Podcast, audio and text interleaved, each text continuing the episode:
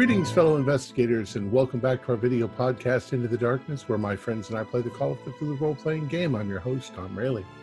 Our campaign is The Curse of Nineveh. It was written by Mike Mason, Mark Latham, Scott Dorward, and Paul Fricker, and it's available from the Chaosium website. I'm your game master, and this is episode 16. We're not going to do a recap tonight, we're just going to go right back into it. So, without any further delay, let's continue our journey into the darkness. All right you had translated part of the uh, hieroglyphics or uh, cuneiform, and they had given you a warning uh, that uh, getting the, the ritual wrong is not good. What do you guys want to do next? You guys have been waiting for your photographs to come back. I've been studying that fragment. Uh, the fragmenta. Oh yeah, how's the Latin coming? Pretty good, I guess. As I recall, so far what you've gleaned from it was a ward spell. Right. Placed on rocks.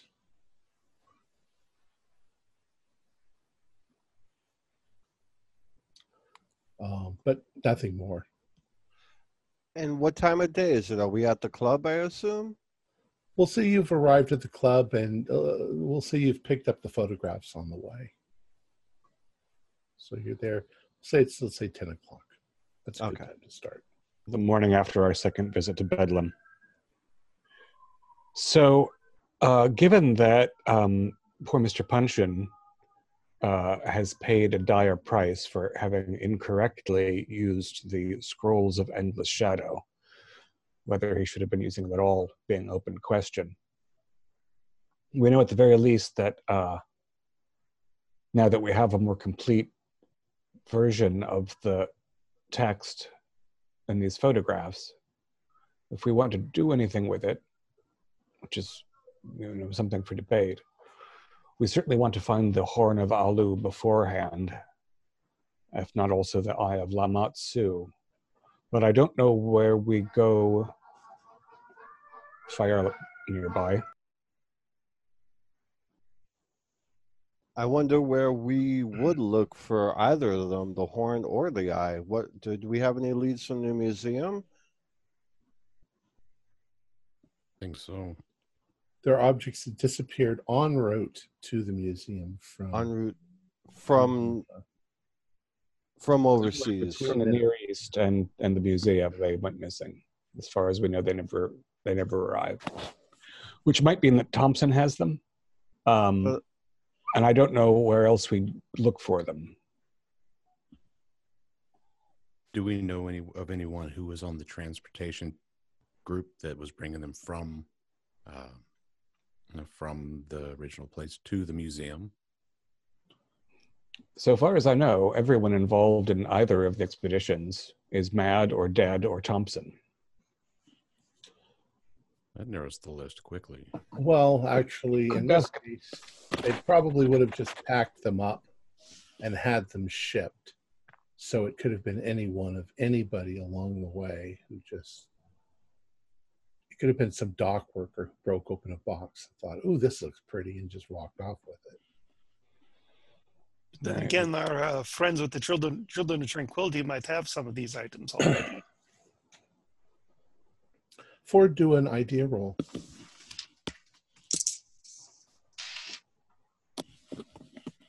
Made it. It occurs to you that based on the evidence of what you've seen, the children of Tranquility didn't know that all of these objects were taken until they were already taken. Hmm. Otherwise, again, they would have recovered them probably on the way here instead of having to come to London and hunt them all down. Maybe that other group, that Guido or whatever, has intercepted them. It's quite possible on that. That would be my second thought.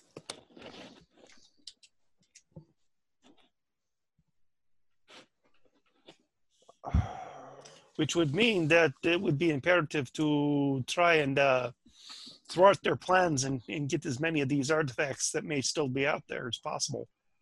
that might be our best goal right now, rather than trying to play around with dangerous things. Now, I'm wondering if we should contact the Children of Tranquility to see if they have a a lead. I don't even know if Mm. we should involve them again or not. Not our- quite yet. Not quite yet, because I'm. I got to thinking after you know thinking that they might have this that uh, they may not. Uh, they they they seem pretty surprised we had that that golden statue. They may not entirely be keen on how do you say uh, having those other items with them. Well, we've generally been encouraged to keep our noses out of the matter, except when they found it expedient. But it's true it, that um, Guido and company, if if we understand Puncheon's journal correctly, right, the two Frenchmen approached him outside the museum, and we assume that those foreign ele- that foreign element with a powerful master is the same powerful master that Guido once answered to. That fellow was very well informed about what Puncheon was doing. Uh, and, you know, generally speaking, we seem to be the least informed party. Uh, the Children of Tranquility know what we're doing.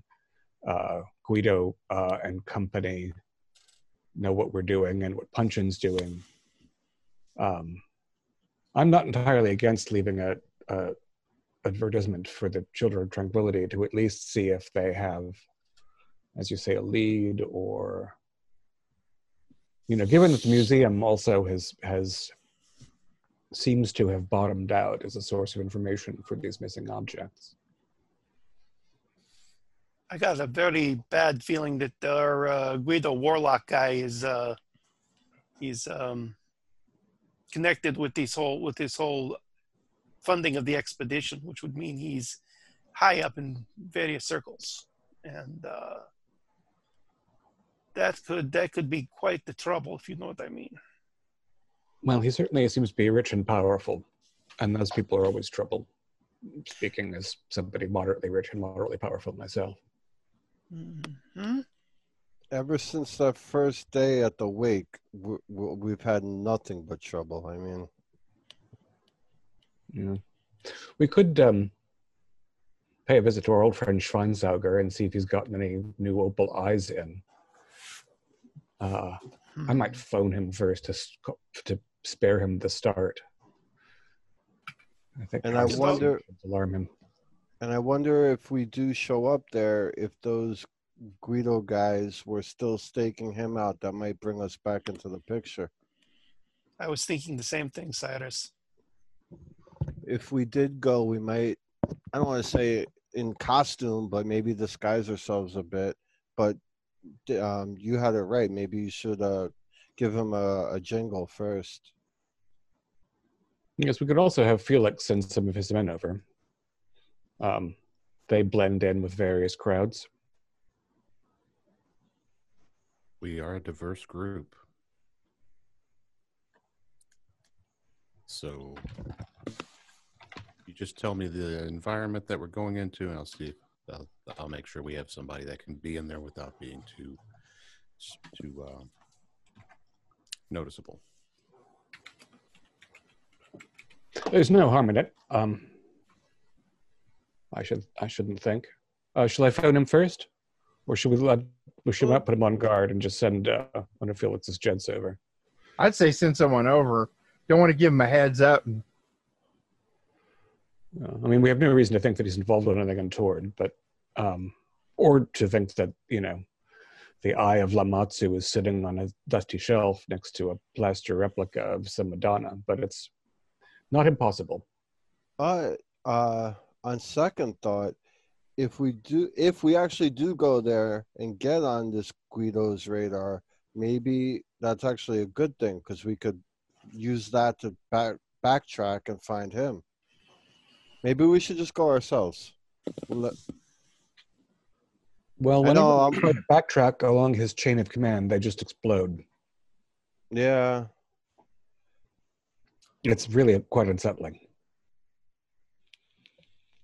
Um, at that moment, Sykes steps into the room, uh, and he has a tray with an old-fashioned telephone and a long cord.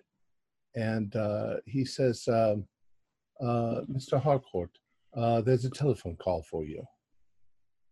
Thank you very much, Sykes. Hello. Uh, Mr. Harcourt, this is Dr. Lawrence at uh, Bellevue. There's Yes, been Dr. A, Lawrence. there's been an incident. I'm very sorry to hear that. Is it uh, Mr. Puncheon? Uh, there was an attempt last night on his life. Great Scott. From within inside the institution. Well, it's difficult to explain. Um, would you mind coming down to the uh, the asylum? No, not at all. If we could be of any help, we'd be more than happy to. Um, Huh? Well, Somebody pissed off the children of tranquility. Hmm. Unless it's the Guidos. well, whoever it is got inside a secure facility. Um, let's hop over there. That sounds to me like the children of tranquility. Uh, I'm gonna say if it was the Children of Tranquility, he'd be dead. I agree. hmm My feeling is that they probably want his skin. That's, Yes. after all, what he was reading the scrolls of endless shadow off of some ancient skin. Either that uh, or it's a backlash from these the spell that he did. Well, we'll find out. Now here goes another idea that's gonna make me sound like the bad guy, but some of that writing on his body should be cut off or burned away so it's an incomplete if he is killed and it's taken. Well, certainly, if his uh, if he should uh, succumb to whatever attack he uh, was under, I think a cremation would be the proper treatment. Correct, but Ah. right as it sits, he's a walking scroll. Some of that needs to be changed so if he is killed and the body's taken, they don't have it. Here's an interesting question. Why did they call us? Because we are the ones that put We're didn't we We're his friends, granted, but there's no reason to actually call us and have us show up. Well, we've been down there twice in the last couple of days, and then we got pretty friendly with the doctor, and he realizes we actually care about the guy. So Yeah, and Lawrence is interested in what's going on as well, in a, in a larger sense. So he might be looking for explanation from some. I mean, there aren't that many people around who read cuneiform. Um, But uh, but I do think Fuller does have a point in, in a in a way that uh, there are other people that could have been contacted, like even even Campbell Thompson. There, he could have been contacted in regards to this. right, Lawrence doesn't have a direct connection to Campbell Thompson. Hmm. Okay. um, you know, we'll we'll find out what he's what he has to say. yes. We should be there any minute, since we've been in the car having this conversation.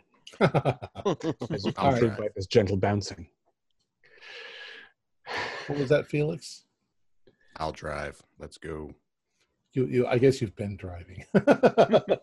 Oh, I'm kind of scared if that's the way he's driving. well, don't worry. You're in the back. it took you the space between two sentences to get to the asylum.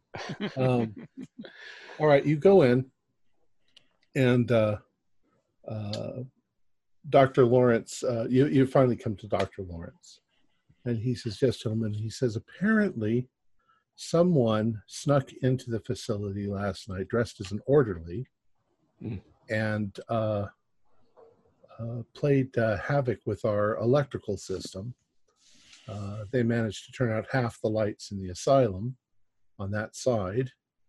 And if it wasn't for uh, the intervention of Mr. Wayne uh, in Mr. Puncheon's room, uh, apparently he uh, he uh, attacked the uh, the assailant, whoever it was, and uh, startled him enough. I, I, it would seem that uh, that the assailant had no idea of what was about to happen, and uh, the assailant went out the window. How was the assailant dressed? as an orderly? What what ethnicity was the orderly? We don't know. It was it was very nearly pitch dark inside Okay. the building. Um, and did Mr. Puncheon receive actual injury? None whatsoever. And Mr. Wayne as well? Uh, some minor bruises. How was he emotionally? Um, oddly enough, he seems just as calm as he was before. That's the cats. Um, do you do you think you've gotten all the information from him that he has, or should we speak to him directly? I don't know. You seem to have some insight into some of these strange things. Maybe you could ask questions that we would have otherwise missed. And uh, their uh, suite, uh, the windows are not barred. Correct. It's It was- not the uh, It's it's not the security, it's Right. the secure wing. He- Um, do you think it would be well? We'll speak to them first. It might be advisable to move uh, Mr. Punch into the more secure wing to prevent. yes. We've actually put some security, uh, though we can't fathom why somebody would want to kill him. Is it on the first floor? His room? Yes, Okay. Um, the ground floor. Ground- well, yes. yeah. Let's go and speak to the gentleman in question. All right.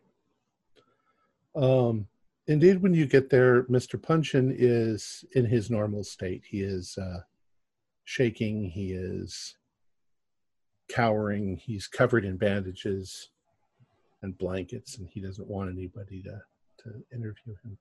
Uh, Mr. Wayne is, however, uh, sitting on his bed reading as usual. I understand you had a rather upsetting night. Uh, it was rather odd evening, yes. Uh, um, I want you all to do a spot hidden too as you come into the room. Success, normal. I found that. Oh, 99. No. Distracted by the cats. All right. Well, Reginald, you you passed. I Oh. got an extreme. Oh, Felix got an extreme. Yeah, I was just waiting till traffic was clear. So, Felix, what you do is, as your guys are walking in, Felix, you're sort of walking last. And as everybody clears the door, you sort of turn to push the door closed. And you notice three rocks lying on the ground behind the door.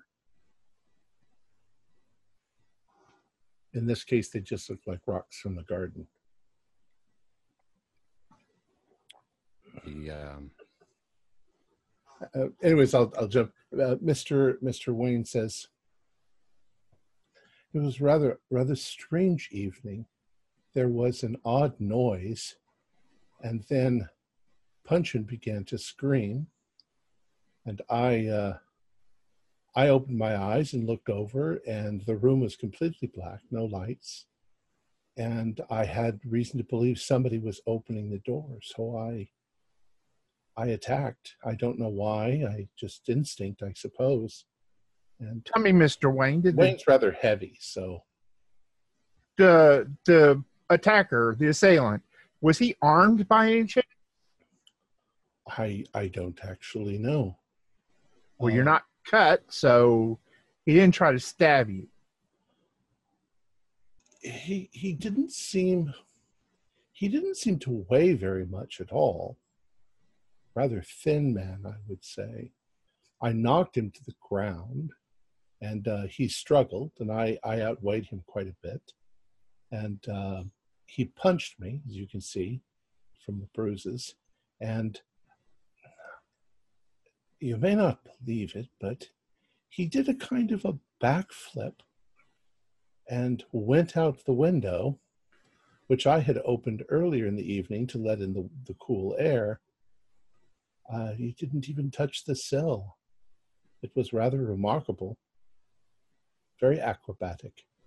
I, I ran to the window and looked, and I could see in the moonlight him run across the yard, and and it looked like he flew, but I believe he leaped completely over the wall. Did he look like a foreign man to you, not uh, British? I couldn't tell. I couldn't really tell what color he was, what nationality. I have Well, the impression that he wasn't he wasn't a white man. Mm.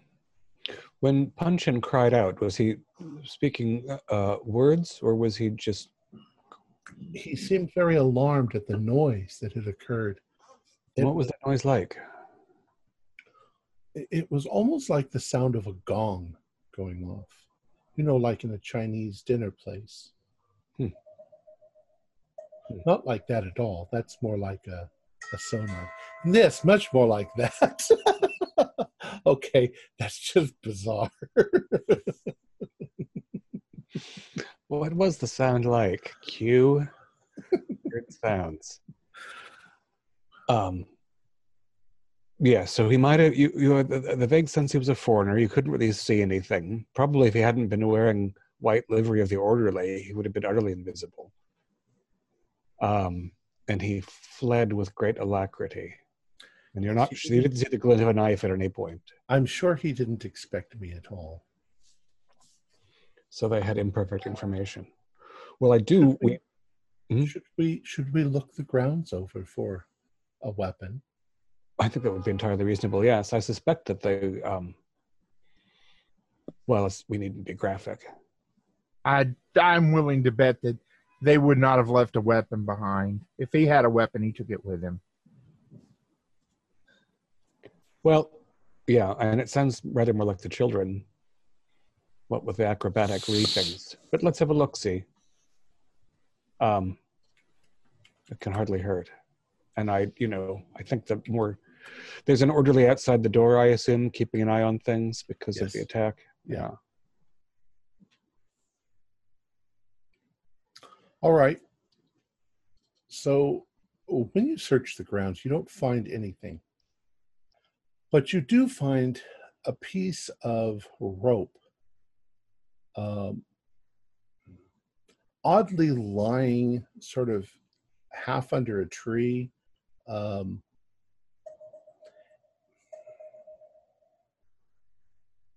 put this in the drawer. Um,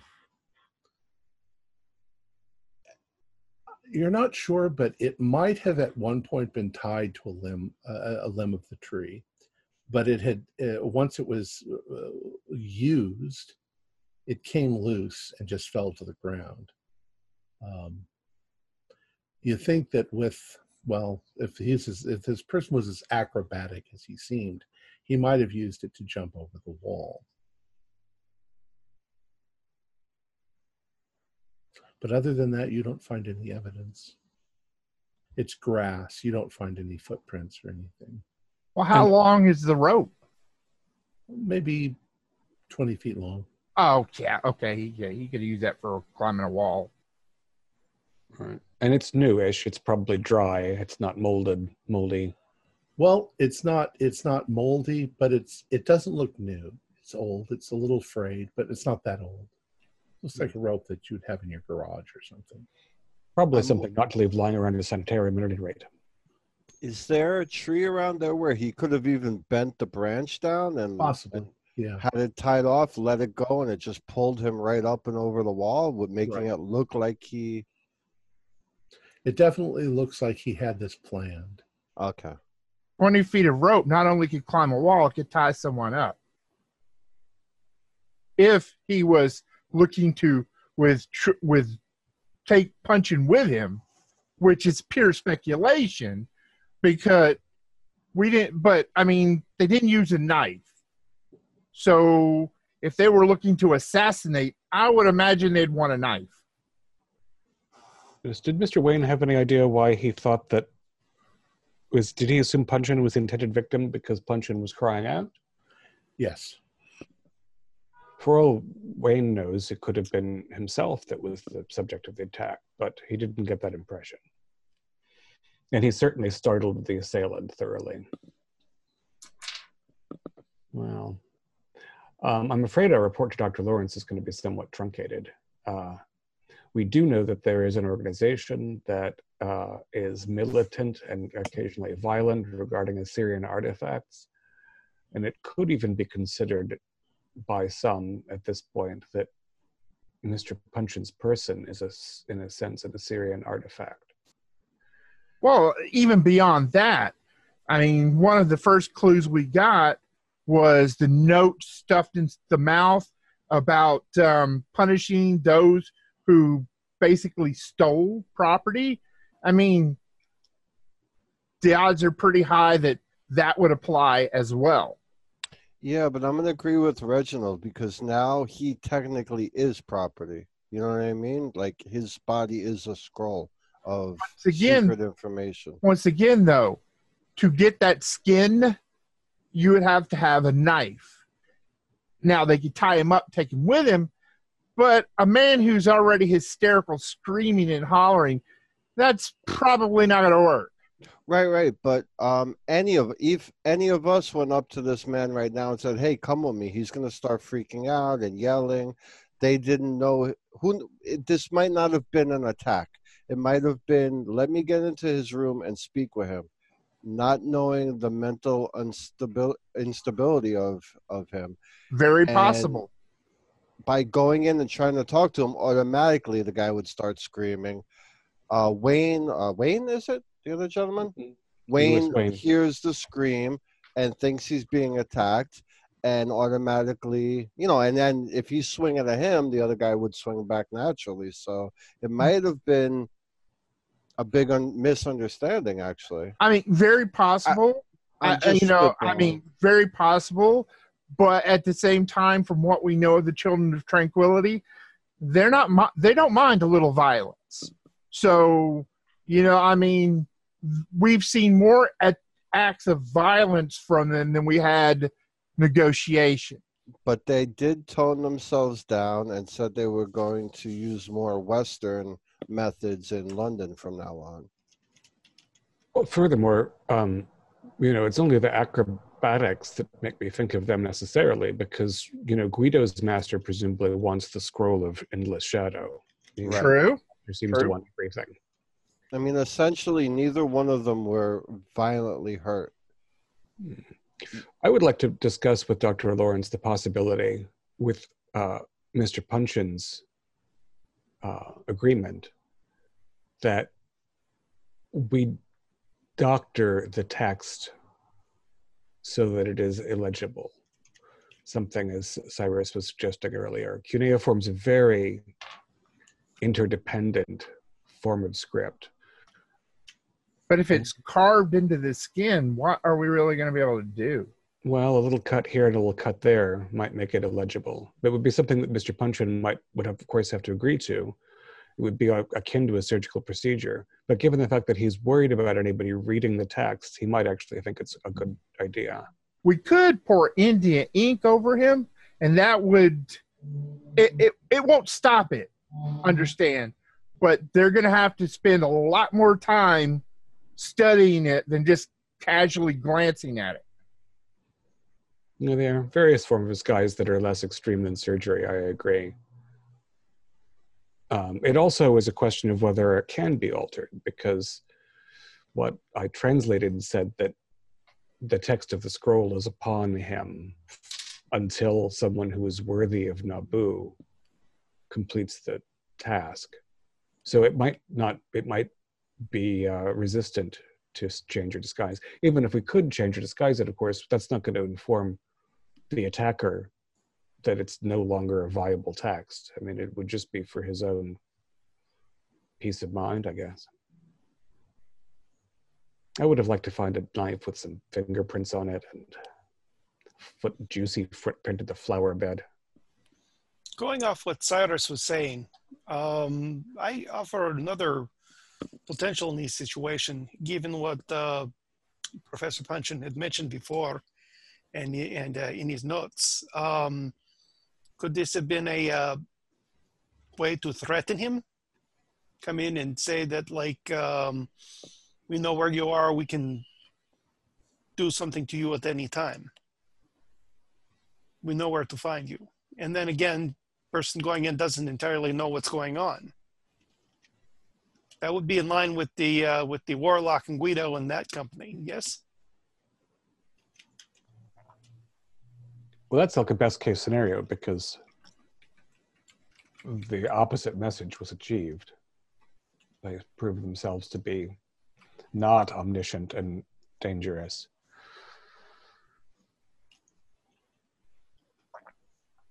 I'm at a loss. I, I just think if somebody really wanted to hurt him, that he would have been hurt. I, this was a scouting mission or a initial attempt or Right. If they wanted to kill him, they would have come loaded with a weapon and Mr. Wayne would have felt the implications of that. Exactly. And I'm I'm thinking the professor's more worth. What's how do you how would you say the he's worth more to anyone alive because not just because of this uh, spell upon him, but he I mean he's an expert in cuneiform. I mean if if this uh, warlock has and his group and his guidos have this uh, you know desire to work with uh, the Caesarean stuff, they're going to need somebody to help translate. And I'm sure there's quite a few uh, other documents and, and, and such that they need in order to achieve their goals. And he would be the person to uh, have in their pocket, as, as it were. Well, perhaps we should search the room and see if there's any evidence to anything that got dropped, mislaid, footprints, fingerprints. Not that we can really use fingerprints, but we have to, you know, we have to. Since I assume that Mr. Wayne took us outside to show us the escape route, where we found the rope, we've got to turn the rope over to someone in the hospital and return Mr. Wayne to his room. They can see if Mr. Puncheon is amenable to conversation. I'd like to know if he has any idea about the location of either the Horn of Alu or the Eye of Matsu. Um, and you mentioned, Felix, that you saw another Trinity of Stones. Felix isn't there. Oh, he didn't come out with us. Well, he he wandered off somewhere. I where did he go? I don't know. He wandered off somewhere. Well, Where'd did we Felix see go? him wander off? No, you were paying attention to the ground and the tree and the rope. He was behind us on the way in the room, after all. And you know he's a slippery one. Uh, but I guess if we go back to their room and look for clues, we're going to find the three stones. Unless Puncheon's hidden them in the meantime. Well, you know, there's a spell of protection using three stones in the Fragmentus.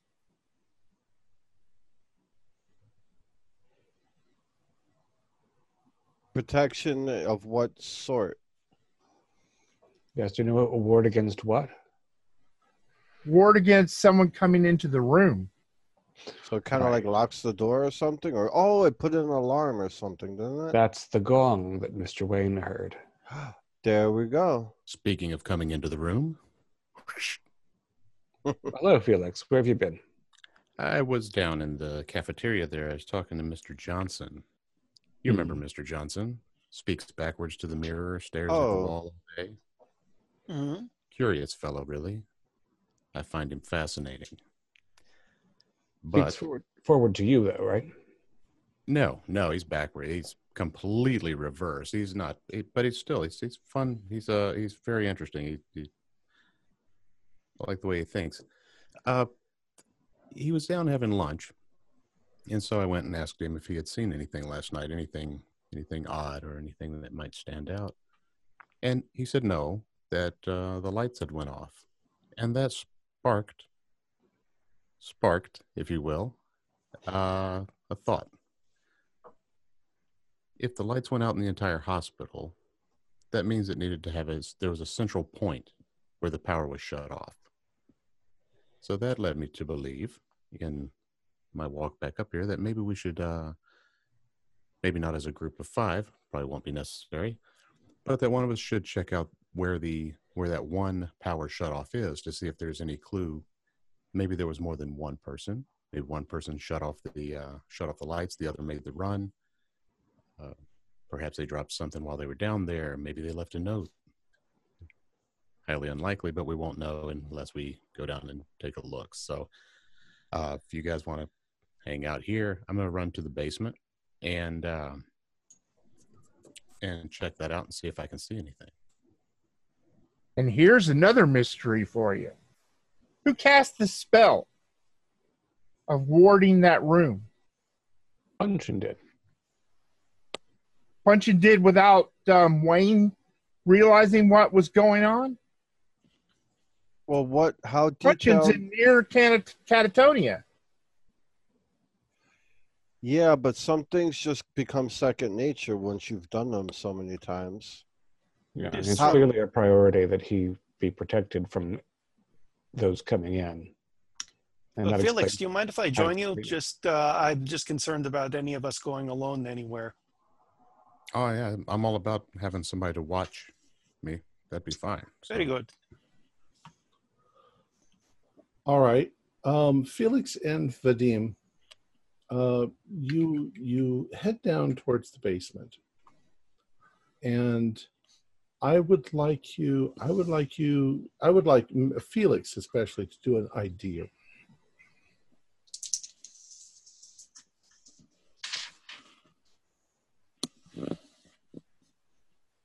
on 80. Uh, just a regular pass. Okay. Um, you walk down to the the basement, and um, there's a couple of maintenance people. Um, they show you the panel uh, where the power is, and the power is actually there's there's various uh, breakers for different parts of the hospital, and they said that the only one that was tripped was the one for that particular wing of the hospital. And they point to where it is, but it suddenly occurs to you that if the guy tripped this himself, he would have had to have run like crazy to get down to that ward. Um, of course, he is described as an acrobatic fellow.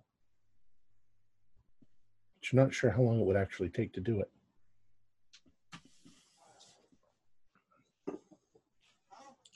Now we did just walk from we did just walk from their room to here. Yeah, that's kind of why you're thinking it because you walked here and it took you a minute and a half, maybe two minutes. If you were running, and actually, if you left this, if you left the basement and went up the way you came, you would have gone into the dark. So the person could have moved very swiftly, hopefully, not running into anybody along the way. On that panel, is it marked as you know, east wing, west wing? Yeah. They're all clearly marked. And there's also things, there were things along the way in the hallway, you know, trays with medical equipment and and and stuff like that. And there was staff. And and there were some twists and turns. He would have had to have known the route pretty damn well to get there as quickly as he did. Okay. Or not, or not been in both places. As as I Exactly. Vadim, Yes. this guy would have had to be incredibly athletic, have some kind of supernatural dark sight, or just be incredibly lucky to kill the power, make it all the way back to that room without knocking something over, running into someone, being seen, or tripping and breaking at his neck. Which is one possibility, is that he's all of those. Or two, he knows this place like the back of his hand. Or Or three. He's three. or- He's not alone. and I'm also thinking he might also have an accomplice on the inside here. Somebody who's not quite into understanding what the patients are up to, but knows the comings and goings of the place. Or is terribly uh is terribly interested in it. True. Which kind of makes me wonder about the doctor. Or quite possibly somebody who has um, been here before. Or may be still here now. Or somebody who didn't get hit so much or bruised by somebody, but instead ran into a bunch of stuff while he was walking back through a dark area, just trying to get back to his room. Hmm, possibly. I would. I would go with more the accomplice thing hmm in two people. Let's take another quick look around the creepy old basement here and see if there's anything that uh, anything we can see, anything we can find. Uh, not so much. And it's really not that creepy. It's pretty well lit. And looks like a, a hospital basement. And by creepy, Vadim, I mean that in a relative sense. Yes. It's creepier than the lawn. All right. I don't know. The crabgrass under the willow tree is kind of. Now, um, how watched are these patients? Like, you can't just freely walk around, can you? Well, they can come and go from their rooms as pleased, you're, or you're not in the secure area because these patients are not considered dangerous. So, yeah, I mean, if they want to go for a walk out on the lawn or go sit under a, a tree and look at the crabgrass, they can do that. but they couldn't. I mean, I mean, once they get back, Felix, um, did they? Is it a locked door to get down to the basement? Obviously, are they? They have restrictions, obviously, or they could literally just walk to other floors, or um, there's enough people around that they would be watched, they would be seen. Um, there's always people on duty that you know, if they saw Puncheon, for instance, leave his room, there would almost immediately be a nurse or somebody come up and say, "What, what can I do for you? Do you need to go somewhere? Do you want to go sit outside?" They'd, they'd be assisted. right? Okay. Um, there are, however, there's a, there's a men's wing and a women's wing where they are dangerously insane, and those are locked up tight. Those are yeah. There's no way that those those prisoners could get out. okay. The security there is very high. Is um, Puncheon's roommate, Uh, Lewis Wayne. Lewis Wayne, Mr. Wayne. I- I'm going to make my way back up to the room. Okay, I think the rest of you are there, so now you're all together again. Yeah. How communicative is is Puncheon? He doesn't chatter. He he'll he'll answer questions, but he, for the most part, he seems just like uh, a rather tired old man who, obviously, he was an artist, um, and he's just he's he comes across maybe as a bit depressed. Puncheon does. Oh no, I'm sorry. Oh, uh, Lewis Wayne does. Right. Uh, Um, Puncheon, Puncheon is Puncheon is communicative to the point where he rambles constantly about Mm, right. It- when I uh, congratulate him on the successful use of his ward, does that cause any response other than the same? He's like, "Oh yeah, yeah, yeah, yeah." That way, nobody, nobody can, nobody can take me by surprise. No, no, no, no. no. They're trying to kill me. I'm sure they're trying to kill me. I'm sure they want me. I'm sure they want it. Professor What- Puncheon, do you know who who they are? It could be anyone. It, could be, it wants to be read. It wants. It wants. And it wants its know. secrets to be known. And uh, But we would like to find out who these people are so that we can keep it from being read. you, you're not able to get much else out of him. And if you if he notices that you're staring at him too much, he becomes he, he doesn't want you to look at him because Not gonna, not gonna. you're, you're trying to read it. Don't don't don't no no no. Um, and if I inquire as to what he hoped to gain through the Shadow Gate, that's just he just skitters off in some. Right. What What about uh, any questions about the horn or the? Uh, I mean, I'm Oh, going to relay this to Reginald because Reginald seems to be the one talking with him the most. So I don't want to interject. Let Let him focus on one person. But I ask him about the horn or the eye or the seal and see what he says. He doesn't seem to give any kind of response to it. He just continues to ramble the way that he's rambling. Very well. We'll keep up the warding, uh, and we're going to try to make sure that no one can get to you. Now they know it's serious after all. Maybe you should put a ward on the window and on the door. I don't know if you could do two or not, but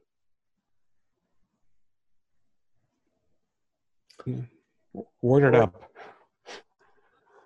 Anything else before you leave? Yeah, I wanted to have just a word with Wayne, Mr. Okay. Wayne.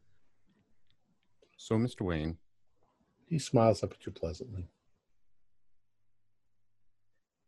the um the fellow that came in last last night. Was a good job. That's very, very brave of you to jump on top of him like that.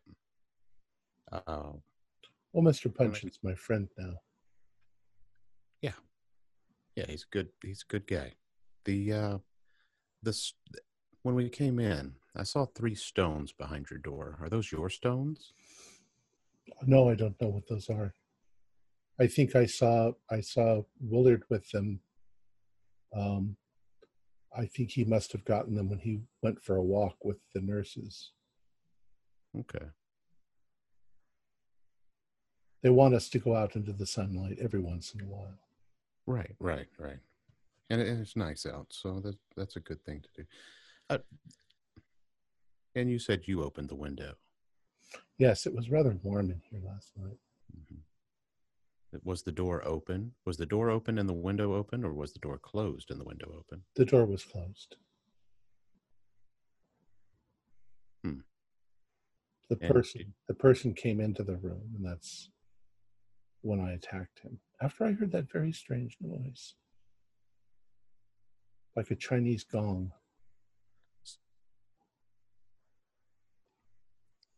Okay, so just so I get this straight, because a lot's gone on. So the door was closed. You hear a gong. A man appears. I heard a gong and then I heard Mr. Puncheon scream out. At any time did you hear the door open and or close? I heard the, the gong sound. I heard Mr. Puncheon cry out. I sat up and I could see that at that moment somebody was coming in the door. I think I could hear the door opening. And after that, I, I reacted instinctually and I attacked. I, I, I knew something was wrong. All of the lights were out. And I don't know. I, I attacked what was coming in the door. Hmm. He was coming in slowly, quietly. No heavy breathing. No, I don't remember any breathing. Hmm. Very quiet he was, except for Although- that gong sound. With Munch, Mr. Puncheon screaming, also, Yes, it might have been hard to hear panting. I could faintly see the white, but Yes, and I'm, sh- I'm sure there's some light in the hallways, even at night. Even if your room lights were off, there normally would be light. It was. It was. There should be light, Right. but there was no light in the hallways. Yes. Well, you- again, The moon Sorry. was out. And he looks over at the window. Maybe there was a reflection of the light, and I could see just a bit. You mentioned the uh, the assailant was rather light. Yes, Rather, like he weighed very little at all. Hmm.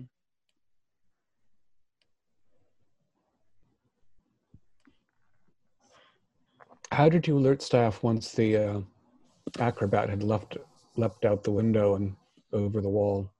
I I, I didn't. Um, uh, it, a few minutes later, the lights came on, and the uh, Mm, the staff, the, the the night staff, came around to check and make sure everything was okay, and uh, they saw that the door was open and Mr. Puncheon was yelling, Mm. and uh, they they tried to calm him down. By then, I'd already stepped back to my my place. I see.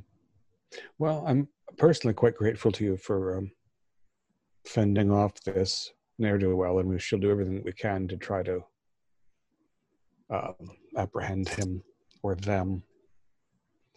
I'm afraid your roommate has enemies. Well, then, perhaps they should post a guard. Yes, I'll sp- I, I, we've already spoken to the doctor about that, and I think we'll be persuasive.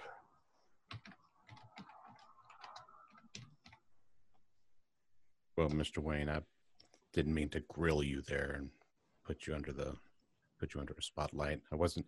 That wasn't my intention. We're just trying to look out for the best for It's Mr. it's quite all right. Anything I can do to help. All right. I like your pictures. They're nice. My cats. Yeah. I used to do quite a lot of illustration for magazines. Yep. I have a feeling you've got a little too um, advanced for them, but I'm sure uh, history will show that you were in the right in these fascinating objects. You should never So- stop working as long as you're able. Uh, and we talked to Lawrence about security. Um, I'm sure we could figure out a way to dun uh, Campbell Thompson for it without him kicking up a fuss. Um, because, you know, we can't be certain, but we have reason to suspect that there'll be further attempts. The um, the text on Mr. Puncheon's body is very valuable to some parties, some unscrupulous parties, as it happens.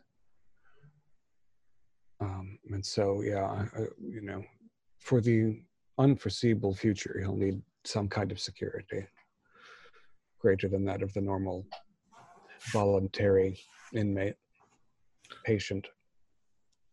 Well, we'll put some of our, our larger orderlies on guard duty. Do you think that we should uh, transfer him to a more secure? Well, I wouldn't want to put him in with the uh, the inmates. Yes, that's the problem. I mean, obviously, That was just Roger. He's using a scooter up and down this, the hall. If it's therapeutic, all the better. Well, it, it's not really there. oh, I see. He makes the scooter noise with his mouth. Yeah. Mm. Um, yes, I, I'm sure it would be um, it, Well- untherapeutic to move him into the end of the wing with the dangerous people, but no, does- doc- I doctor, I'm sure on this floor, every once in a while, somebody gets out of line a little bit, and you don't send them up with the criminal patients. There must be a little timeout area where people are put to cool off. I mean, would make sense, no? Well, we might put him in a in a room by himself. I But don't think splitting them up would be beneficial to. no, I don't think so either. They seem to like each other. Mr. Wayne has a calming effect.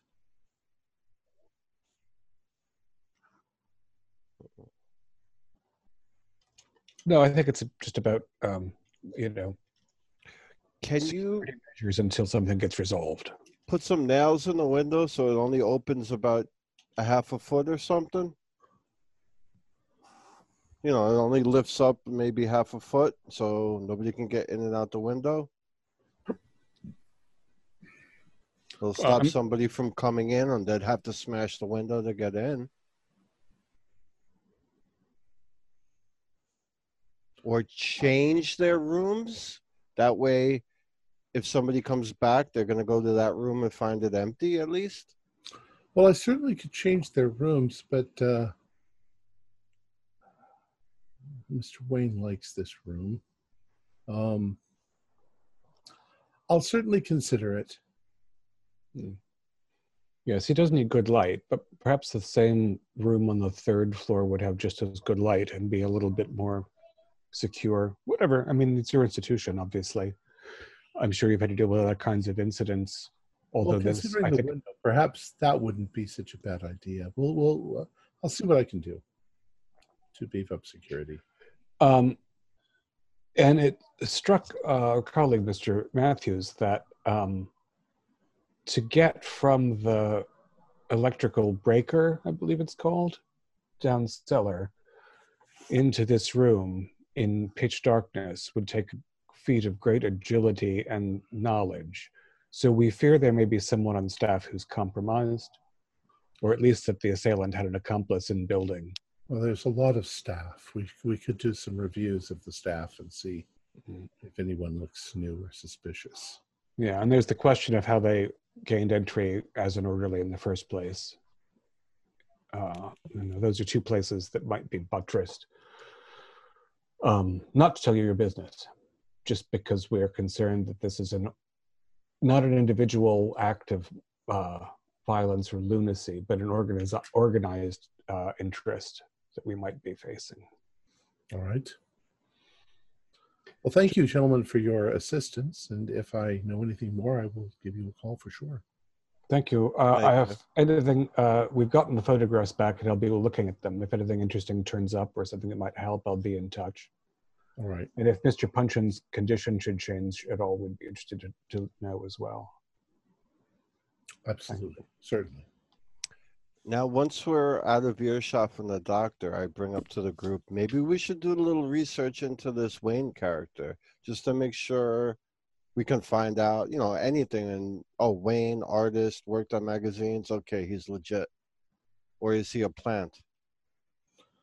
Um, most likely, if you guys have read certain magazines and things like that, you've seen his art. Okay, I just wanted to make sure he is who he was. You know, he'll he like like the cat dressed like Santa Claus and the. I mean, there's all sorts of things. He did a lot of illustrations. Okay. So yeah, you're pretty sure you you you know who he is. How about a Velvet Elvis? I don't think Elvis is alive yet. that would be remarkable. That would be very spooky. Madame Cleo maybe painted it back. uh, all right, so you guys leave there. Um, where would you? What would you like to do next? Where would you like to go? Did we have Felix send someone over to Mr. Schw- Schwanz, Schweinsager's yet? Could we just could we just throw that out? Something that was useless. You you y- yeah you phone you phone Schwanzeiger and you don't get an answer. Uh, you you go by his place and uh, he seems to have left. Sign of the one that says I moved to Switzerland. Enough of this. Yeah, something like that. Left is just the store, left as in locked It, up. it looks like he's out gone out of business. Yeah. ah, it happens. There goes that investment. He'll go suck some sausages somewhere else.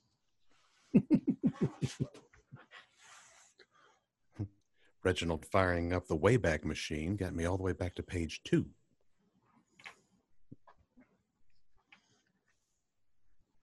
So, what would you like to do next?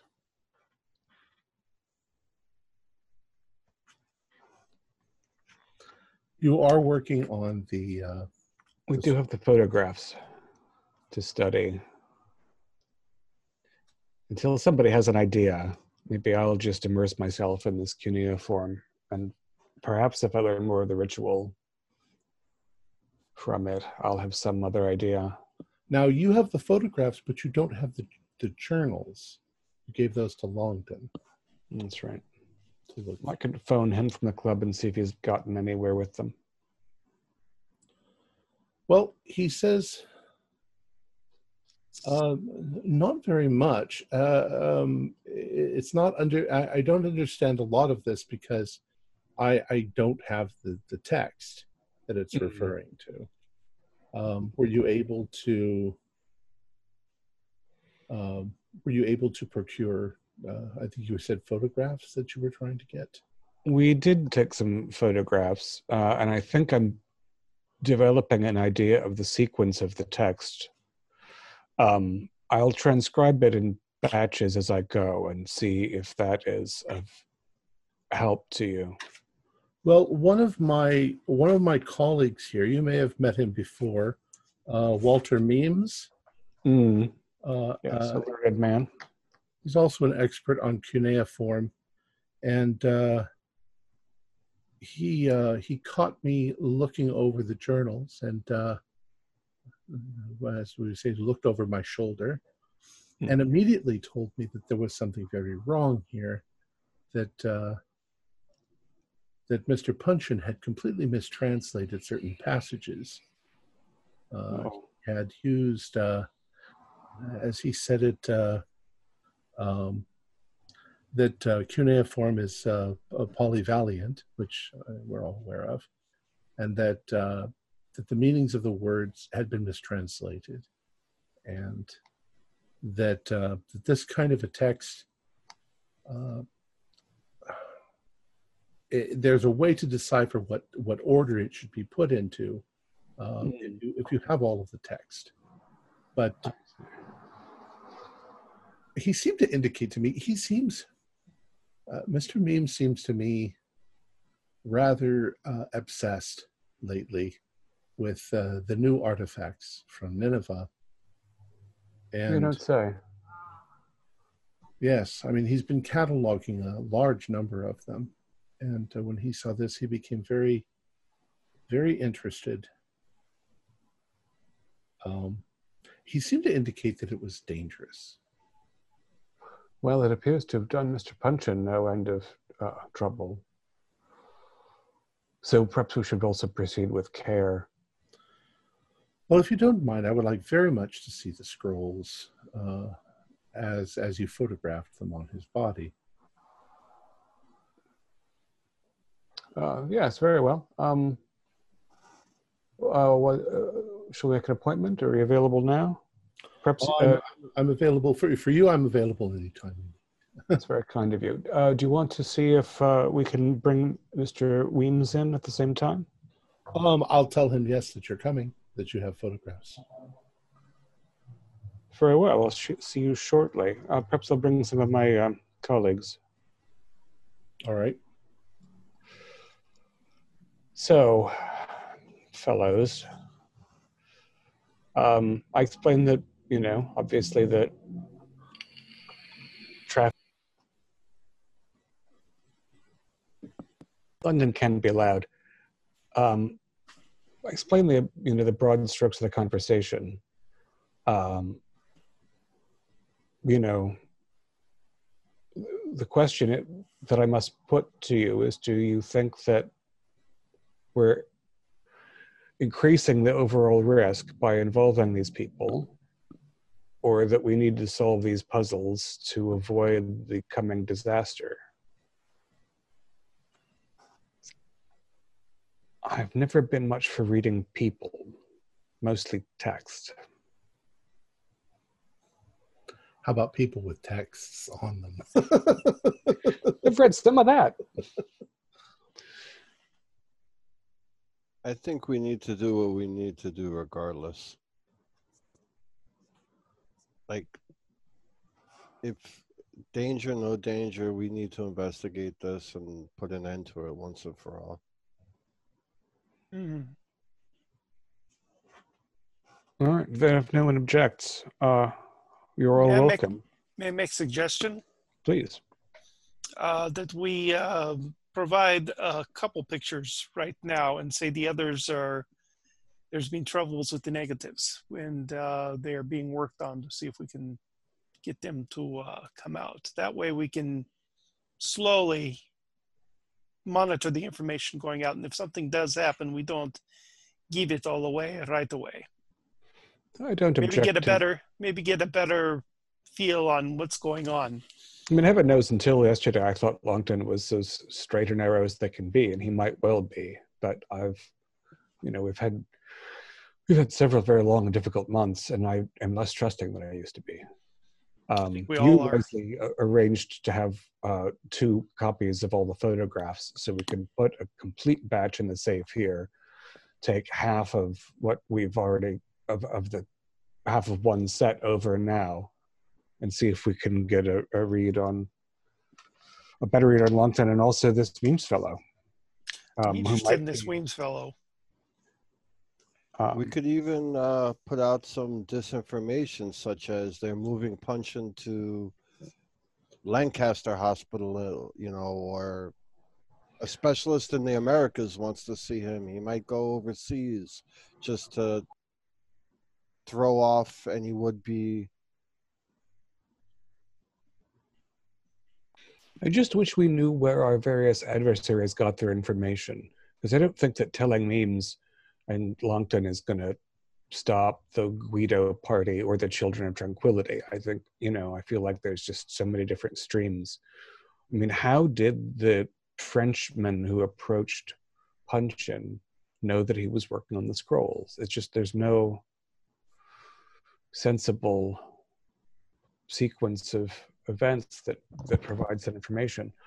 Again, though, uh, perhaps the missing piece in all of this is memes, since he's been cataloging things coming in from Nineveh.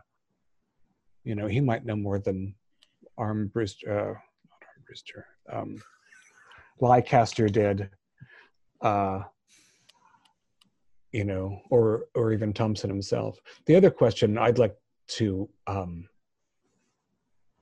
begin to ponder as a group is how we can get a hold of Thompson. Oh, I guess we know what club goes to, but I don't know if we don't want to have a scene at a club. But I do think we need to have another conversation with him, and I'm afraid I did not make a very good impression the last time we spoke. Well, what we what we really need to do, and this is where Thompson is the key to this, is find out who um, in the British Museum system uh, funded all of this, uh, this this whole this whole trip to Nineveh, because this is this is where the Warlock and the Guidos and that organization is based. I mean, it it's it's quite likely that they are the ones that you know had influence to do this. Yeah, but if you have that much money and you're funding something for a magical dig or whatever you want to call it, some sort of evil gate to destroy the world, you're not going to put your name to it. You're going to Well- be smart enough to disguise. I'm not saying it's a, a you're wrong. You're probably 100% right, but I would think that they're smart enough not to be tied directly to it.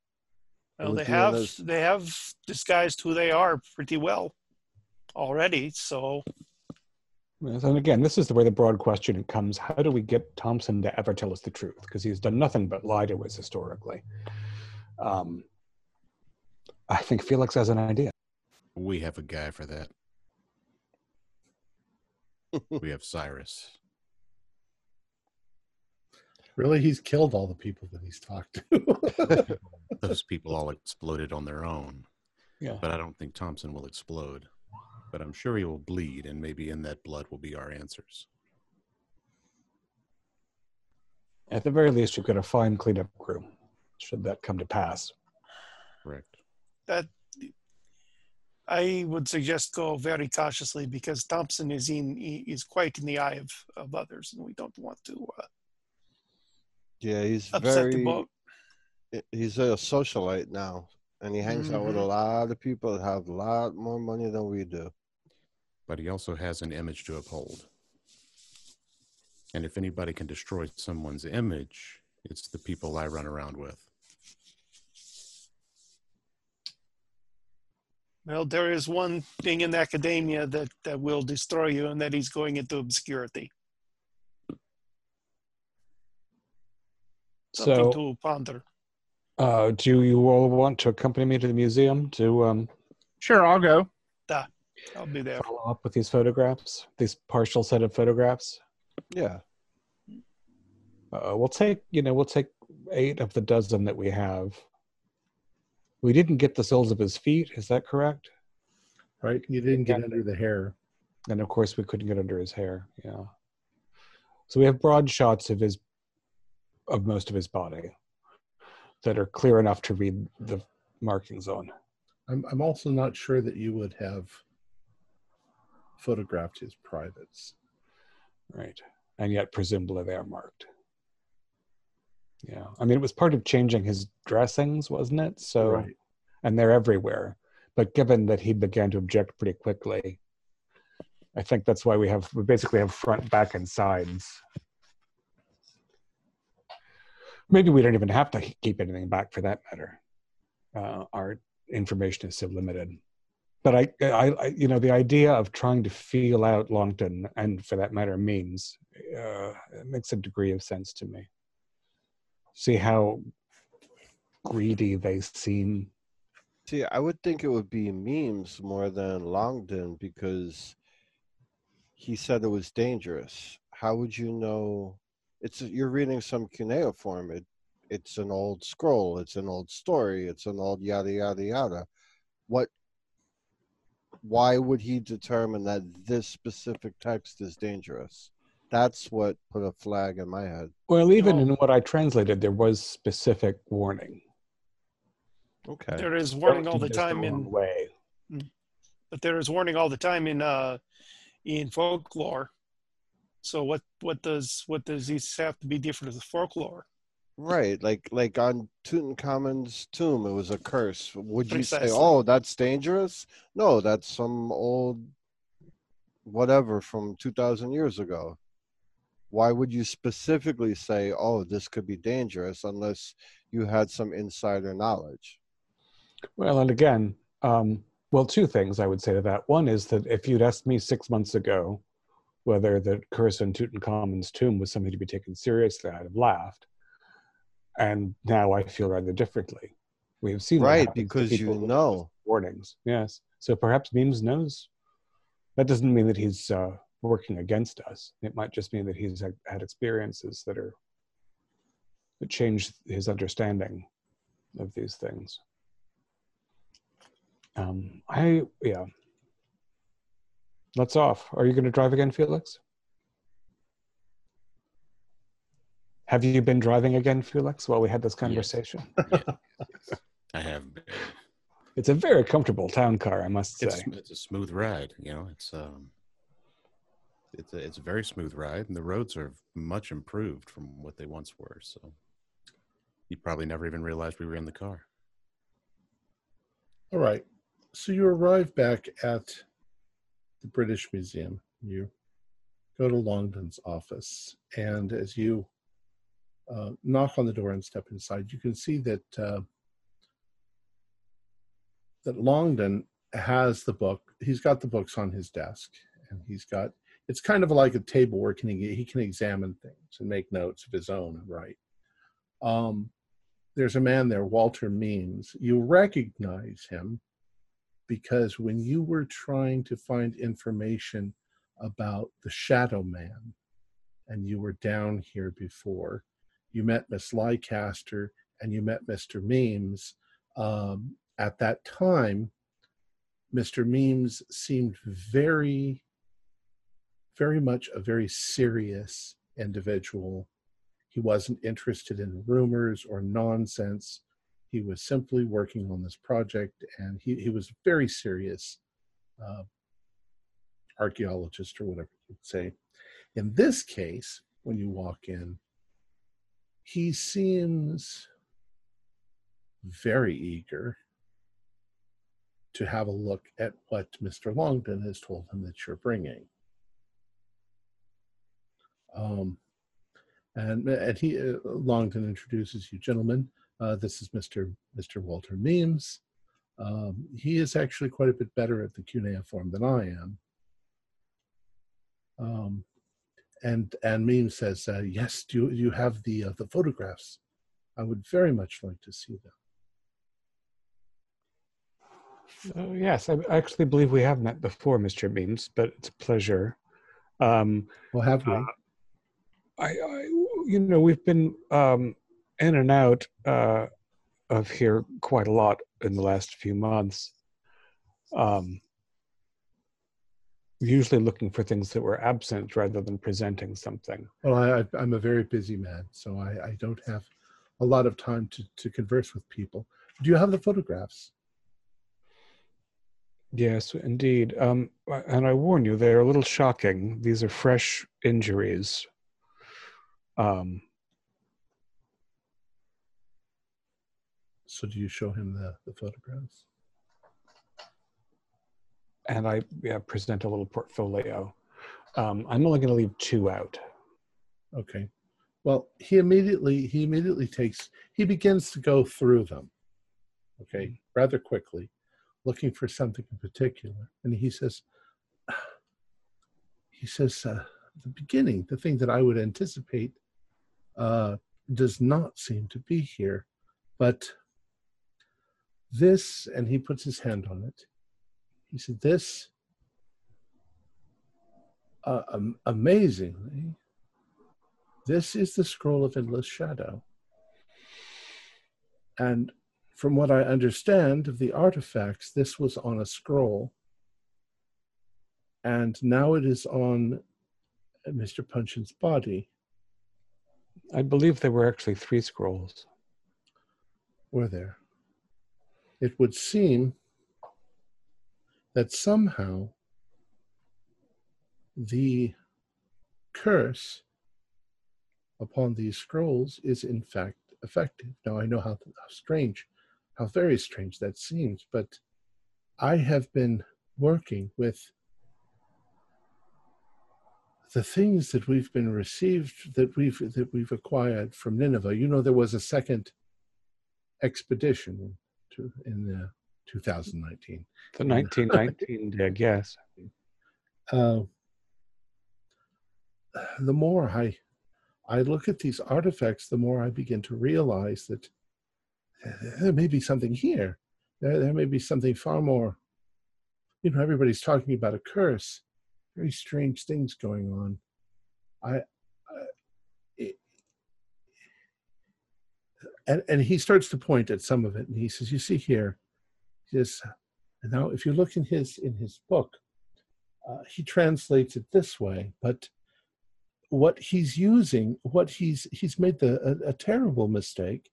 He's using uh, Assyrian as his base when everything in the collection that I've looked at so far that has markings on it is much more archaic, much much older than than standard Assyrian. So he's completely mistranslated this. He's made assumptions that are completely wrong.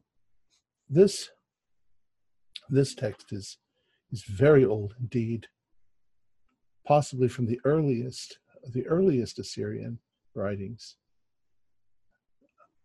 Uh, uh, there is there are warnings here, dire warnings, that if this ritual is not performed correctly, that the god will take terrible vengeance on on anyone. Well, and the photographs show, in fact, that they have. It would seem. Do you know what uh, purpose would be served by opening the shadow gate? I, I I I don't know. In this case, I would need to translate them. I would need to carefully, carefully translate them, and I would need all of them. Uh, I can see here that that you were unable to get whatever cuneiform must be written underneath his hairline. Mm, yes. Um, he's uh, extremely agitated by the idea that anyone should translate this text or read it. He feels that the text itself wants to be read. Well, he um, is. He has read it himself, or at least attempted to. Misread it, yes. Misread it. Perhaps the fact that he has misread it is why he's so afraid. But I don't think that allowing the man any human dignity, we can retrieve the text from other places beneath his hair, uh, his his uh, buttocks, the soles of his feet. He was very agitated at, at the attempt we made to photograph him at all. I I He's don't a tortured know. creature, I can tell you. I, I imagine he has been punished, as it says here. I understand the curse to assert that until someone who is worthy of Nabu can correctly perform the ritual, Mr. Puncheon is doomed to be the scrolls himself. And I believe that the scrolls that he acquired were, in fact, vellum of human flesh, another preceding recipient of this curse. I just don't understand what good it could possibly do, even if it were performed correctly. Well, is this all you have? We can do what we can to translate some of this. Uh, we have, I, I believe, there's a potential for a couple of more images. Uh, that the negatives were damaged, um, but we will. Well, we'll not have a complete text uh, without photographing him further, which I'm loath to do, loath even to consider. But, but in the name of science, in the name of discovery, his hair will grow back. You know, he's been mutilated and is in a madhouse, and you would I'm not sure that a complete text is worth further tormenting the poor man. Maybe if if if this is true, if any of this is true, that we could be standing on a warning that would save us all. I we just don't know. But if if if in fact this has written itself on his body by dare I say magic, if magic is true, then we could be in horrible danger. Mr. Memes, I can assure you that magic is uh, something that is real in our world. Um, yeah, uh, it's, it's it seems so preposterous, though. Can I ask you, uh, since you've been cataloging the latter expedition, uh, if you're aware of the absence of the Eye of Lamashtu or the Horn of Alu. And he looks over at Longden, and Longden says, you know, there, there are things that never arrived. And he says, the, the Horn of Alu here, it says, it's, it's part of the ritual. All of these things were present inside the Temple of Nabu. Kept there. You mentioned other artifacts that uh, have you concerned over all this. What other artifacts? Well, there was a whole library, a whole library of uh, of cuneiform texts, mm. all that seem to mention things. I've I've been reading them, and they they corroborate one another, and they they seem to indicate that there was some terrible thing that was on the verge of breaking into our world.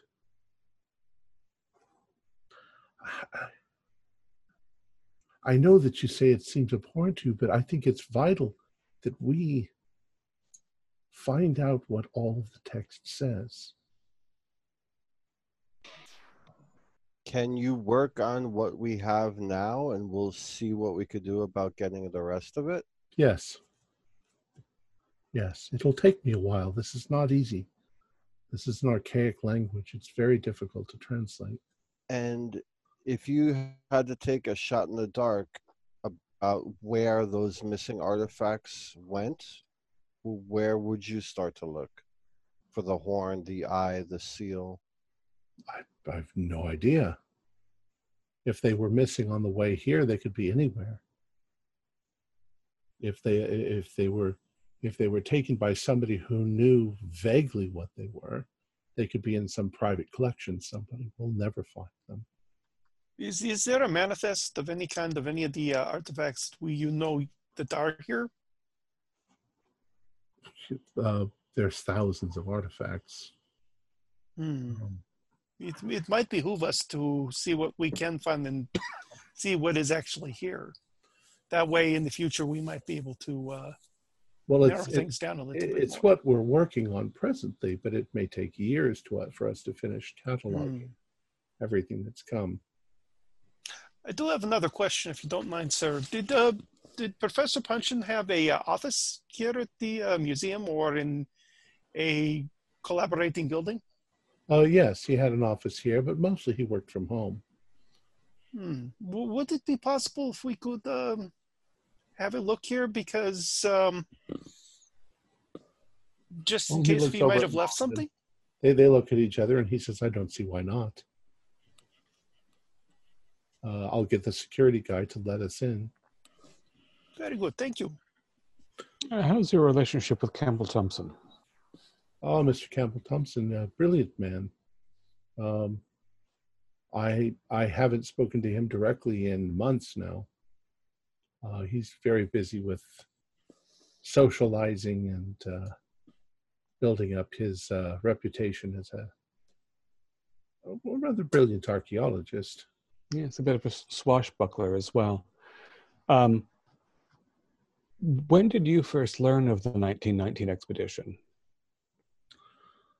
He he looks once again. He looks over at Longden, and and looks back at you, and he's. Uh, well, I would say it was a number of months ago uh, that we had received. We had received the shipments quite a while back. I would say uh, a number of years ago, and uh, they had been placed into storage and uh, it was uh, at the prompting of the uh, board of directors and Campbell Thompson himself that we began cataloging them. They had some plans for uh, a new display, which I believe they're working on now. Um, uh, once we began working on it, we became very excited about what these were. Uh, and we were also told to keep our mouths shut because we didn't want the public knowing before the announcement. Um, now, if you were uh, at the uh, site of a temple and a library that you were not allowed to retrieve artifacts from in the near world, and you had the job of shipping things back to the British Museum secretly and you didn't want to lose some of the items, how would you go about doing such a thing? Or, or what do you know about what Campbell Thompson did? Because we really did track these items that appear not to have arrived, but must be here somewhere. Well, I don't know for sure. I've never done anything like that. However, uh, you know that, that the British Museum has done that many times, Egypt and other places. You just go in, you dig them up, you put them in boxes, and you ship them home. And unless the government finds out what you've done, nobody says one thing or the other. They're packed in straw, they're wrapped to be uh, kept safe and probably marked as, um, I don't know, uh, manufacturing goods. Yes, fragile household goods do not drop. And inside each crate, would there be some manifest?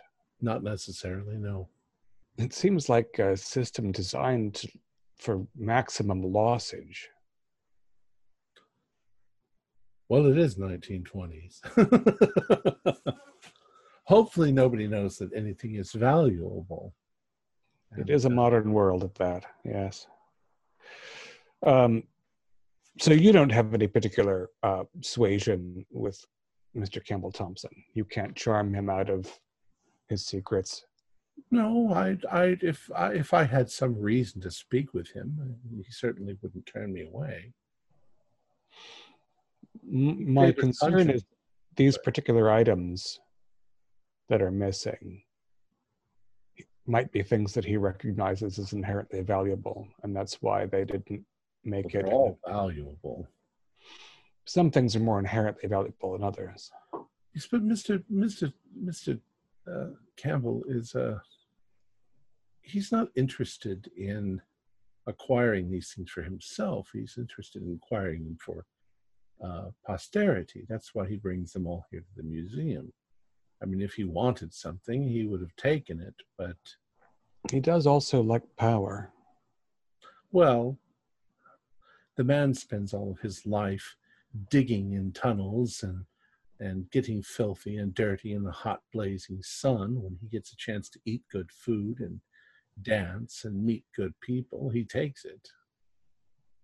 And if anybody deserves it, he does. Can't say that I blame him. Um, because no doubt in a few years he'll be back in the dirt digging once again. If he didn't love it, he wouldn't do it.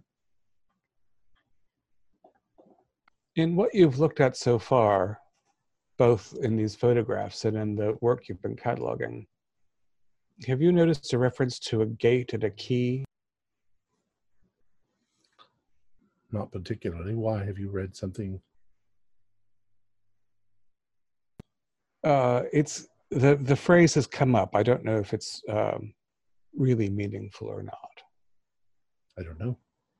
Hmm. Key. Key is an interesting word. How you would translate key. Off off game, I, I'm not sure if they used keys as we understand keys. Um, Well, we had horn, eye, and seal. So hmm, um, uh, Reginald, did you bring your translation of part of it? The, the part Uh, you- Yes, I should think. Yeah, I mean, it would, I have more than one journal. I left one here with uh, Longton, but I Okay. Was working on it actively since then. So Well, if you show it to him, then he the the he would say that the horn of Alu must be some sort of an uh, an artifact, uh, whether it's a real animal musical instrument or or some other object. But uh, according to what you've translated, which you've done a very good job translating. Um, and and he points out all the spots that you get wrong, but they don't make much difference in the text. And he says, yes, if he didn't have that, then that he wouldn't be able to perform the the ritual correctly.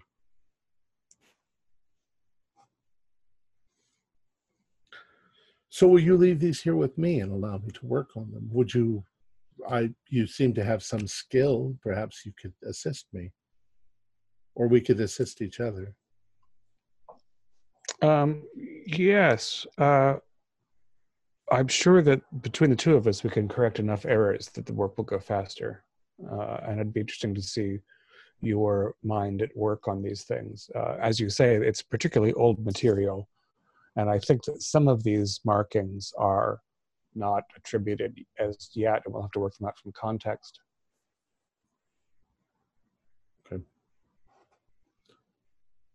Next step. What would you guys want to do? If you've agreed to that. uh, where is Thompson's office? Uh, Thompson's office is at the the other end of the uh, the area. You've We been there. know we know where it is, right? Yes. Uh huh. So while everybody's um, keeping these guys busy, I tap Felix and say, "Let's hit the restroom." And I want to head to uh, Thompson's office. Unless anybody else wants to come, but I figured if they, you know, The fewer the merrier on this one. Yeah, I've- and Yeah. I've got these two interested parties locked down in a nerd fest. I'll go with you, Cyrus. I'm interested in Professor Puncheon's office. so why don't two people go to Punchin and two people go to Thompson's and take care of business? Okay. Well, um, Longton has the security guy let you into Puncheon's office. Um, you guys can do a spot hidden. Um, the other two, when you get to uh, uh, Thompson's office, uh, he has a secretary right outside of his door who is there, and uh, she informs you that he's not there right now. Do you know uh, when he will be back? Uh, he doesn't. He doesn't exactly keep a regular schedule. And how old is this woman? Um, she looks like she's maybe in her fifties. All right. Hold on. Very proper. Does she have a wedding ring? Uh, do a luck roll. Uh, yeah, I passed luck. Okay. Uh, yeah, she has a luck. She has a wedding ring. You didn't know the way that luck was going to go. Hard Um, success on Puncheon's office. okay. You begin looking through Puncheon stuff, and you can see you know, there's a lot of indication that um, I mean he was a brilliant writer. His office is oddly a lot neater than his uh, home was. Um, probably he has a cleaning staff that that cleans his office. Um, you find nothing to indicate anything special here. Well, specifically looking for perhaps some uh, hidden or not so hidden notes that uh, you know maybe he was already starting to do some translations on those scrolls that he left You don't see behind. anything here. Okay. Um, and uh, back at the secretary, was there anything? You're kind of yeah. There's no way you could break in without Yeah, yeah. them knowing. Um. All right, so you meet back in the central part of the the the the museum, and what would you guys like to do? Hmm. I was hoping to find uh, some notes so that we could avoid any further trouble with uh, Professor Puncheon, but uh, not coming up with anything.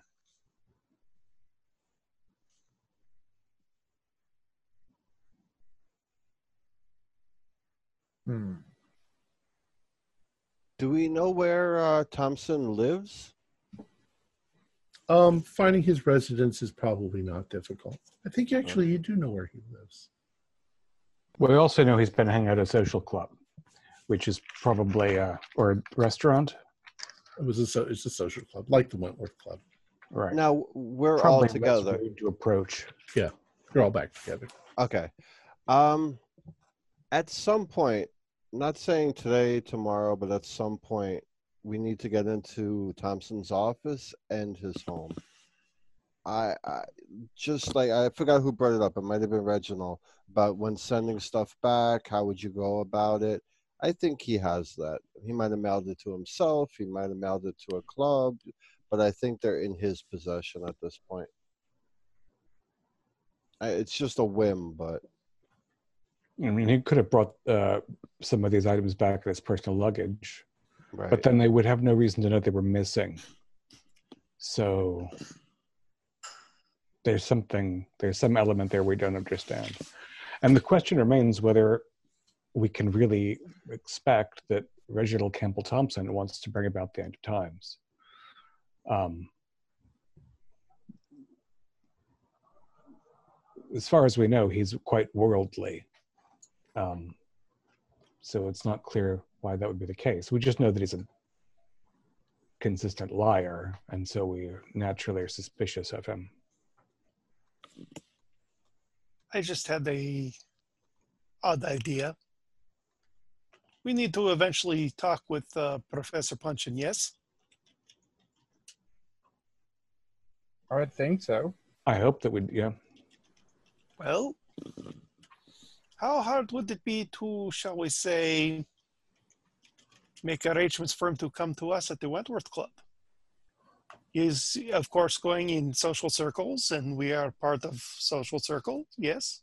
But wait, you talking about inviting Thompson to the clubhouse?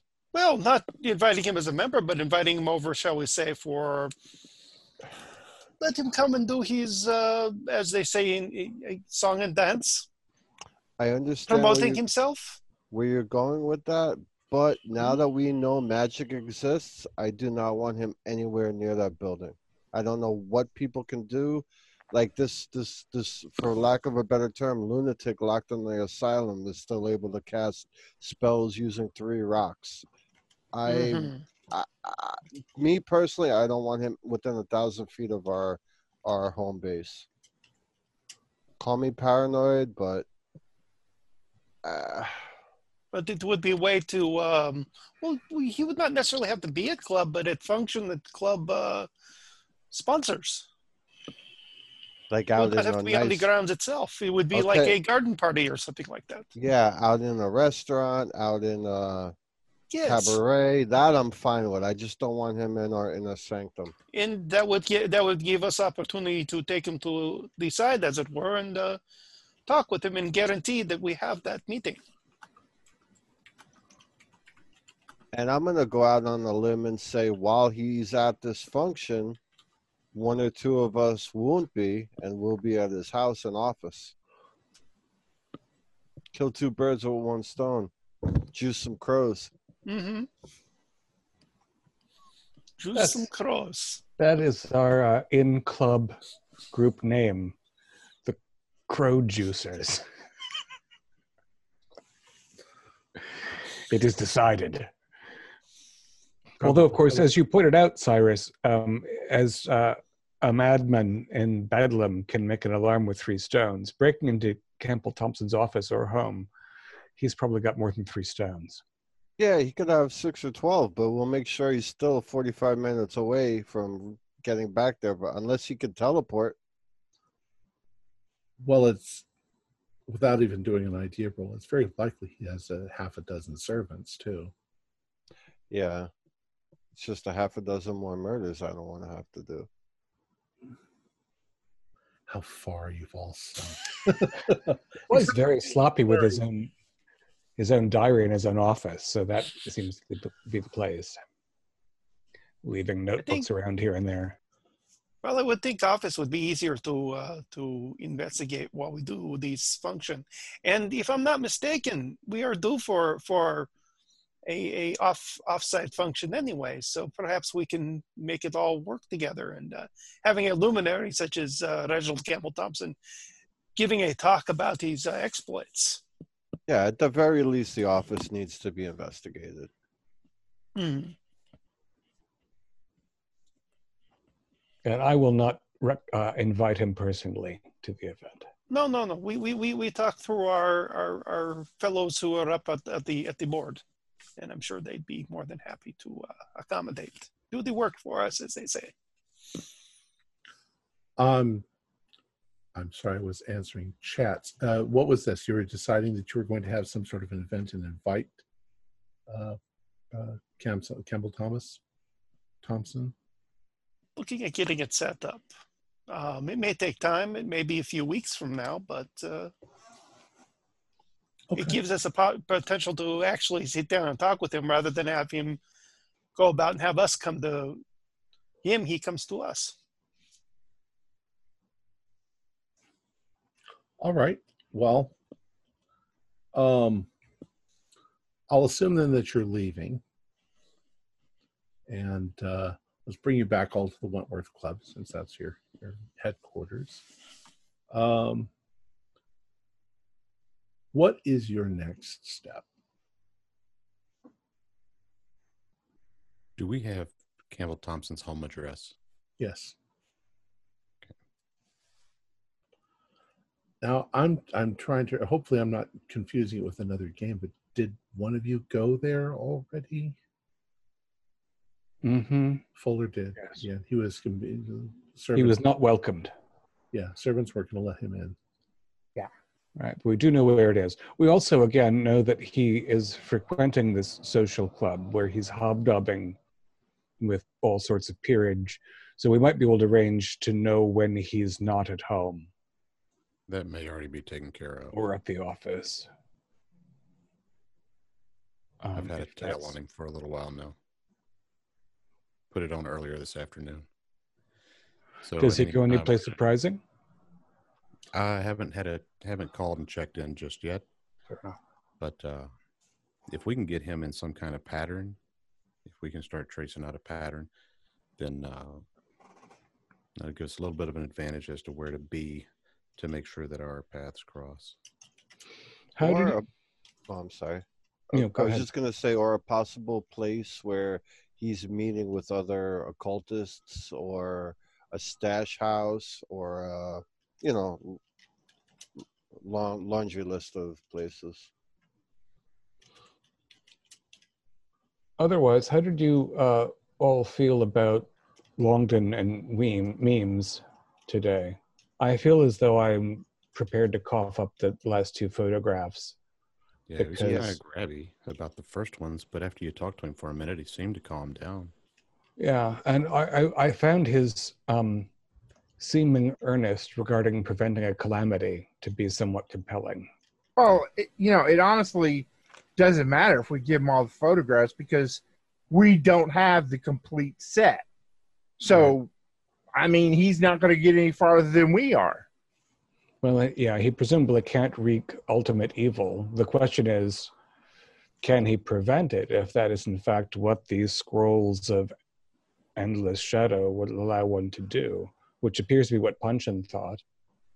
I, I'm on board with giving him whatever he needs because you're good at reading it, but he's great at reading it, and that one little mistranslation could mean could make or break the whole thing. So Right. I also expect I'll be learning in the process. Uh, At least you the- want to be sporting your own tattoo, full body tattoo. It looked extremely painful, frankly. Uh, all right, so I'm going to continue to work with them, and I'm going to cough up the rest of what we have, since we appear to have no objections to that. Fine. Very good.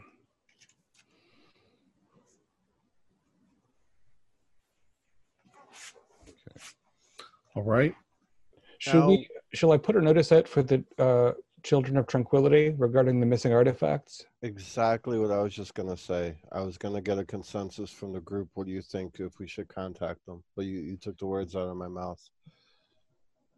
I don't know. Wouldn't that tip our hand and they would know that we're interested in those artifacts? They already know we're interested, and they said if we needed them to reach out. I mean, I,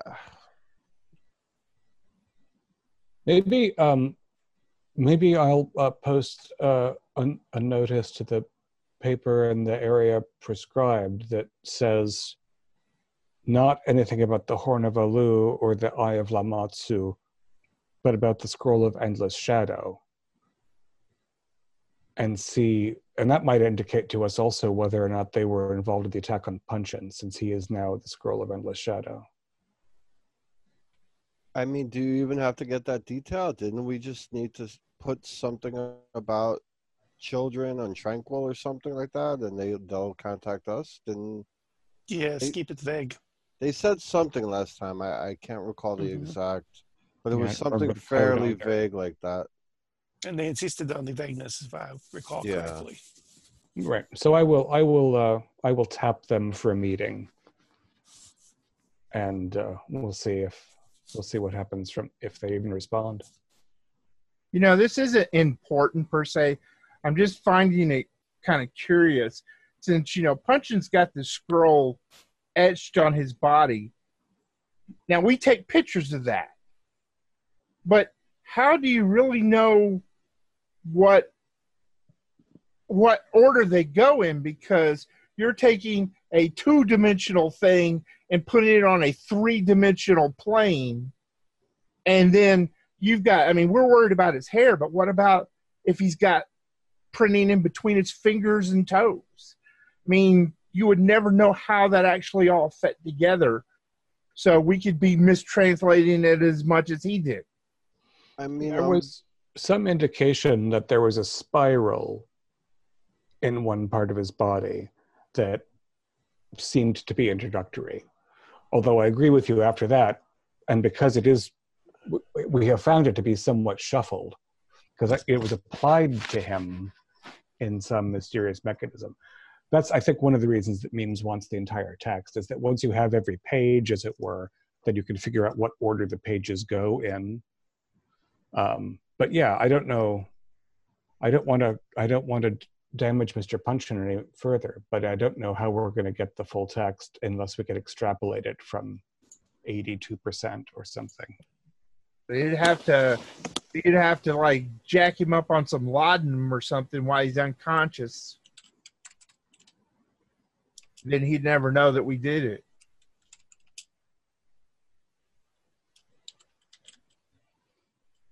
that All right. might. I'm Yeah. say that might be the only way to actually get it done without him actually knowing it is done. All right. and it would save him it would save him the emotional terror Yeah, I think you know it would surprise me if there were no point that he didn't need general anesthesia given the extent of his injuries and his infirmity and whatnot. But we'd have to get Lawrence to write off on that or kidnap him. Yeah, and Uh, then also waking up with no hair, he's gonna know something happened. There is that. Yeah. How much hair does he have? Not much. It's short. Well, at this time in history, there's lots of troubles with lice. They might be shaving his head in the hospital to begin with.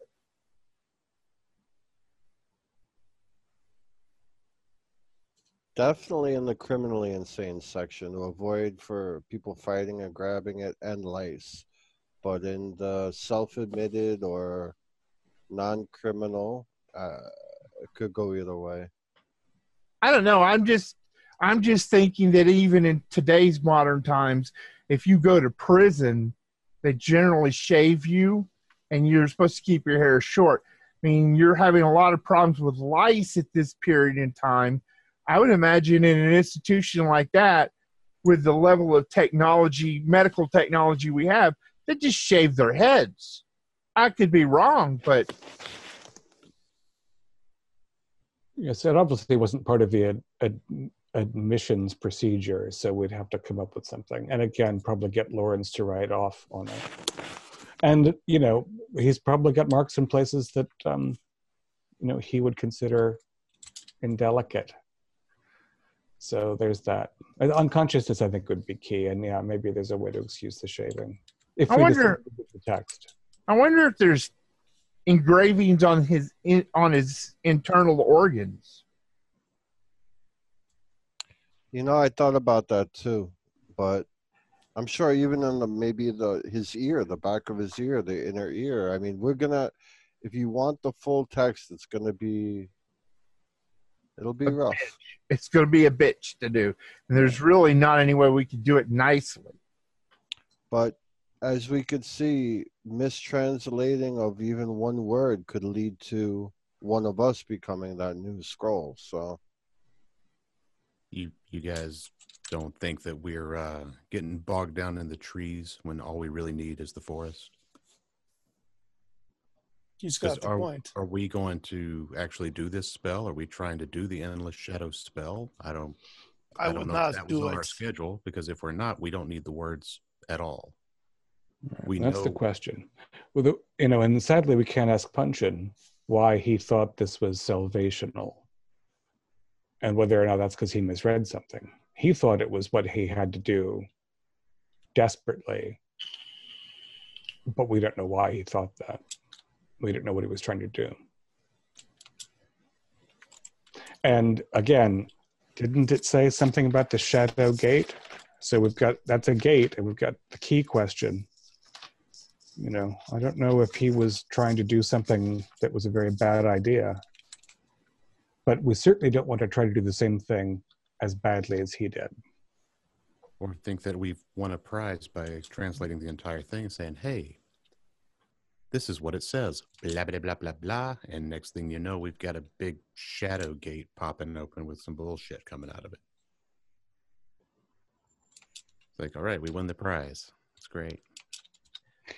You do speak very colorfully, Felix.